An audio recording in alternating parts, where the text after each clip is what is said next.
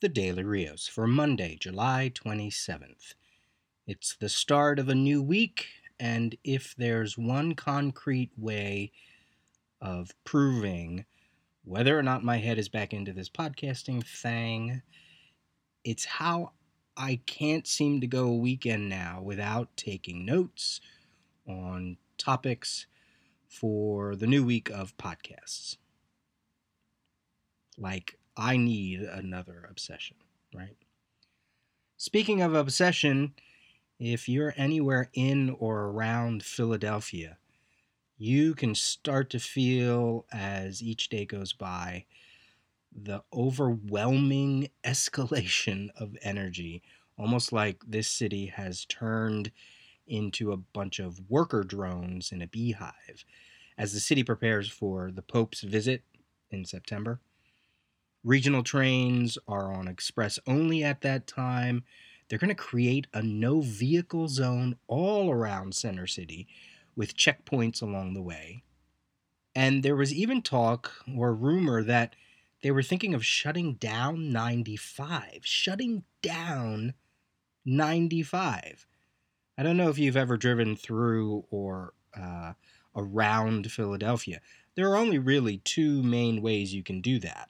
And ninety-five is the major way and connects the entire eastern, what do they call it, the eastern, northeast corridor. Wow. My school is closing just for the Friday of the Pope's visit, but I have to imagine that the few days leading up to it, or even that whole week, will be disastrous because people are going to travel to the city in preparation for the visit. They're going to come in by car, by train, by bus. Fortunately, I can walk to school, but for commuters, students, teachers, workers, all in and out of Center City that drive or train, that week is not going to be pretty. And I get the importance of it all for Philly and for the country.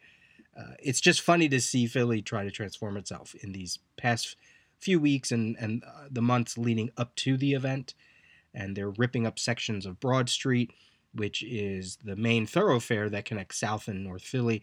I assume that the Pope's posse uh, and the Pope Mobile will be traveling from the airport to the city along that route, which means that the sidewalks are going to be swamped. I live about two blocks off of Broad in South Philadelphia.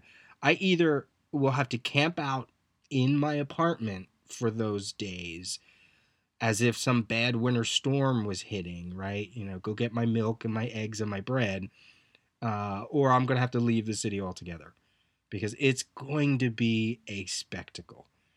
I don't know if the city really is really prepared or if they really know what's going to happen. You know, I know they're expecting certain crowds. You could probably times that number by five. Uh, yeah, it's going to be crazy. It's going to be like a mad San Diego Comic-Con, you know, for the religious sect. And uh, I wonder if there's anything such as Pope cosplay. So anyway, I mentioned my school where I teach, and I'll be going into my ninth semester this fall.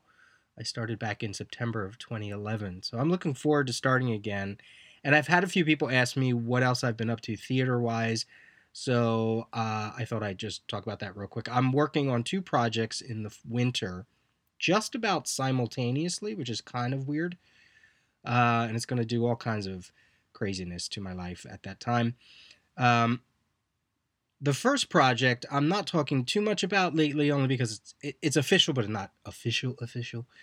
And I want to hold off on that, but it's amazing, and it would be a nice little boost on my resume. So yeah, I'm I'm holding off in case anything changes or if it falls through or whatever. The second project uh, is after I after a, a great run of Young Frankenstein at the beginning of the year, if I do say so myself, which I directed at uh, a local theater here in Delaware. Um, just was an amazing time. Uh, really, the secret of any good show is, you know, hire the right cast. eighty percent of a director's work, hire the best cast that you can. And I was lucky to do that for Young Frankenstein. So with that, with that successful run, I've been asked to direct their uh, opening show for the twenty sixteen season, uh, Spamalot, which is a musical that is based on Monty Python and the Search for the Holy Grail. And the original production on Broadway starred Tim Curry, David Hyde Pierce, Hank Azaria, Sarah Ramirez, who won the Tony as the Lady in the Lake. John Cleese was the voice of God. The book, the lyrics are all by Eric Idle and John Dupre. It was directed by Mike Nichols. Yes, that Mike Nichols, the Mike Nichols who directed the movie Who's Afraid of Virginia Woolf and The Graduate and Carnal Knowledge and Silkwood and Biloxi Blues, Birdcage. Uh, he did the Angels in America H B O miniseries. He did the movie Closer, which I didn't realize was actually based on a stage play. On Broadway, he was the director of a ton of Neil Simon plays and would receive Tony Awards for Best Direction for just about all of them, if not all of them. Um, most recently, let's see, in twenty twelve, he did the Death of a Salesman revival with Philip Seymour Hoffman that was, you know, critically acclaimed. So, yeah, that's some heavy footsteps to follow. Monty Python, uh, Mike Nichols, you know, Tim Curry, David Hyde Pierce, all those people. So between those two projects and school, my fall and winter is heavy. Lots of scheduling going on. And it'll be really interesting to see how I keep up with the daily grind of podcasts along the way. And it may just come down to, I don't know, talking on the road a lot, recording rehearsals, dumping clips from YouTube and things like that, or... yeah, it's going to be interesting. I imagine I'll be sleeping little. I'll be drinking a lot. And um, that's going to be a fun four to five months. Speaking of drinking, is anyone watching Geeks Who Drink on Sci-Fi? It's hosted by Zach Levi, and apparently it's a pub trivia game that is, goes around nationally, and now it's a T V show. And uh, my girl and I watched the first two eps, and it's silly, uh, and it's funny at times. Um, there are two teams of three... and each team captain is some kind of geek-related actor or personality. So they've had two episodes so far. Alan Tudyk, I, Justine, Eric Christian Olsen, and Scott Porter have been on it. And the questions range from, you know, can you tell if uh, this answer is a Star Wars vehicle or a sex act? Or, sex act? Or can you tell if this answer is a Zelda monster or a mineral? Or can you... T- tell if this answer belongs to Batman or Superman, or is this a Hasbro G I. Joe toy or a real military action, and so on and so forth. So it's fun. Zach's delivery is a little too fast, probably because it's a thirty-minute show, and he's just being quippy, and, and you know, I think he needs to loosen up a little bit, but it's only the first two episodes, and uh, I actually wish the contestants were a bit drunker by the end, but it's it's fun. It's silly. I enjoy getting the answers correct. I was going to make the comment that the show could use more ethnicities, but looking at future eps on the uh, website, we have people like Harold Perrineau, uh, Retta, uh, Dexter Darden, and apparently the contestants, the other contestants on the team, on the teams, uh, are showing some colors of the rainbow love. But there could always be more. So, speaking of, there could always be more. um. I was thinking a little bit more about that whole Marvel hip-hop cover conversation that's been going on for the past two weeks, and the E I C of Marvel uh, responded on Friday in typical dismissive, judgmental fashion over on Comic Book Resources, you know, because they're just the pinnacle of, of journalism with all of their softball questions. Um, you know, they have no interest in shaking the Marvel money tree. So... it got me thinking, uh, you know, because he, the E I C dared to basically in that, you know, interview, call people out on their criticism, more or less labeling us as like, you know, fake people of color, uh, as if we somehow just learned that we were black or Hispanic or Asian or whatever. I mean, you know, none of us have mirrors in our bathrooms. So I, I thought about it, and it got me thinking, and I thought, you know what? Let me let me step into his ignorant shoes, and you know, just to make sure I was giving all sides a gander. And you know what? Nope. He's still full of poop. And, uh, you know, look, I, I thought about it. I said, okay, who were some of the people that I gravitated to when I was a kid growing up in terms of comics, in terms of comics that I like? And, you know, when you look at these names, George Perez, Ernie Colon on Amethyst, Jose Luis Garcia Lopez, Eduardo Barretta. I mean, you know, you can see that's not an accident. That's not an accident that those names meant something to me. And I'm not even someone who fully, you know, I don't believe growing up that I was fully immersed in like a Hispanic culture. But, you know, it's not like the world lets you forget, right? So I get it. I get that those names are certainly easy to put more or less a, a kind of generalized ethnicity to, but they did. They meant something to me. And then George Perez was writing and drawing Wonder Woman in, in eighty-six, eighty-seven. I mean, that, to me, that's huge.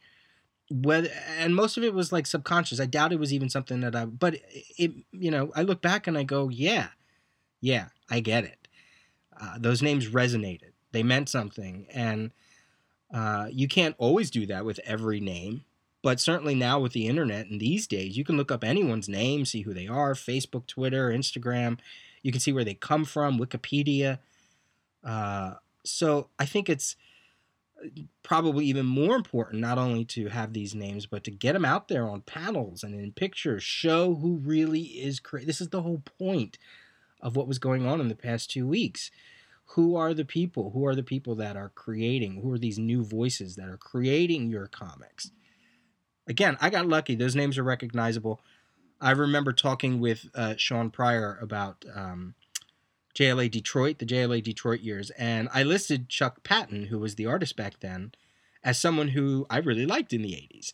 And I remember reading back then a D C Challenge issue, if anybody remembers that twelve issue D C Challenge maxi series, where each issue was done by a, a, a new creative team.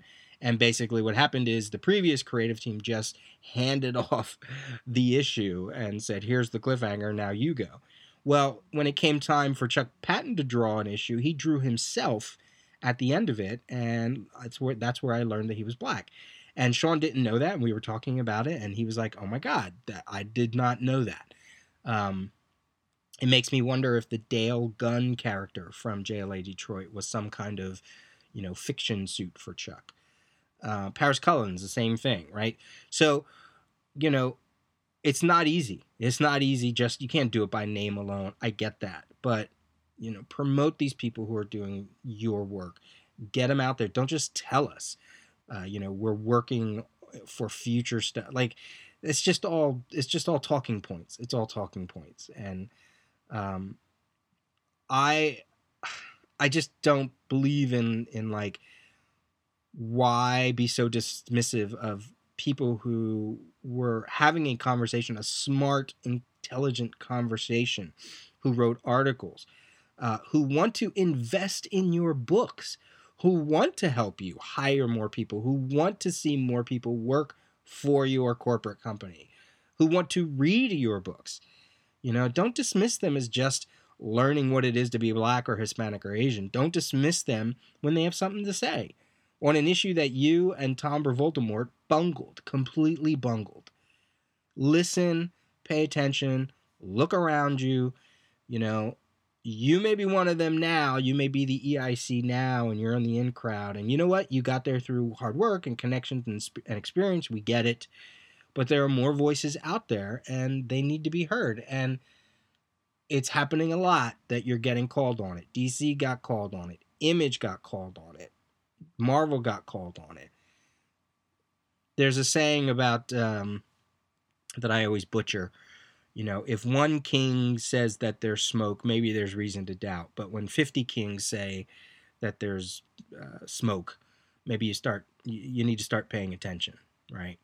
And I think that's where Marvel is right now. And the lip service, the goodwill that they've been riding for the past number of years is crumbling. And uh, something that I knew for a while, and many other people knew for a while, you know, that Marvel is a, is a big frat boy club. Um, is starting to be seen, and uh, you know, it's about time, and it's going to keep happening. So they can do many things to just make it right, and here's hoping that they stop giving lip service and actually do that. Speaking of Marvel, I realized I'm sitting on a bunch of digital co- codes that um, I'm compiling a list of. It's not much. Uh, and some of it probably has expired, But um, I thought, you know what? If someone's interested, I'm not looking to give it away for free because, look, I don't look at jacking up a book a dollar for a digital code as a plus. I don't need to be basically forced to double dip on an item that I already have, right? This is probably why buying D V Ds is just seems so foreign to me these days. So, you know, I have the list. I'll probably sell them for like a dollar a pop if anybody's even interested, remotely interested. Uh, or maybe if it's like a run of thing, a, a run of a book, uh, maybe, you know, there's a discounted lump sum, some price I'll give. But I bore the brunt to have these codes gifted to me, right? Like, isn't that what Marvel, you know, it's like, no, sorry.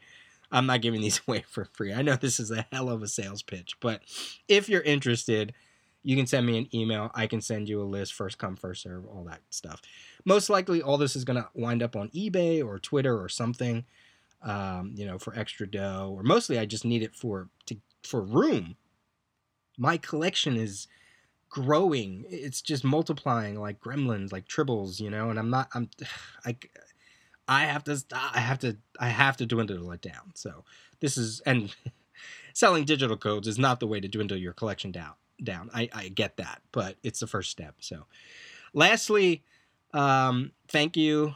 And a shout out to Stanford Harvey Junior, who provided a five-star iTunes comment review. Uh, I really appreciate that. He said, I, I, this is his quote. He said, "I have missed this daily podcast, but now that it is back, my days have a bright spot. Thank you for all the insight and honest honesty regarding all the things pop culture and geek." So thanks, Stanford. That, that's my hope. That's my hope. I'll try to keep that going as best I can. And, uh, you know, that you and, and all the listeners take the time to listen, not just to me, but to anyone that puts out a podcast on their own time. That's just amazing. You know, I get it. I listen to a lot of podcasts, and uh, I, I like doing that, and I like making time for it. And I thank you, Stanford, and the listeners for sharing your time, because I know it's valuable. And, um, and it's cool. It's cool to know people are listening, and and that you're going along on this ride with me, so thanks. All right, this has been The Daily Rios, episode two eighty-five for Monday, July twenty-seventh. We'll talk to you tomorrow.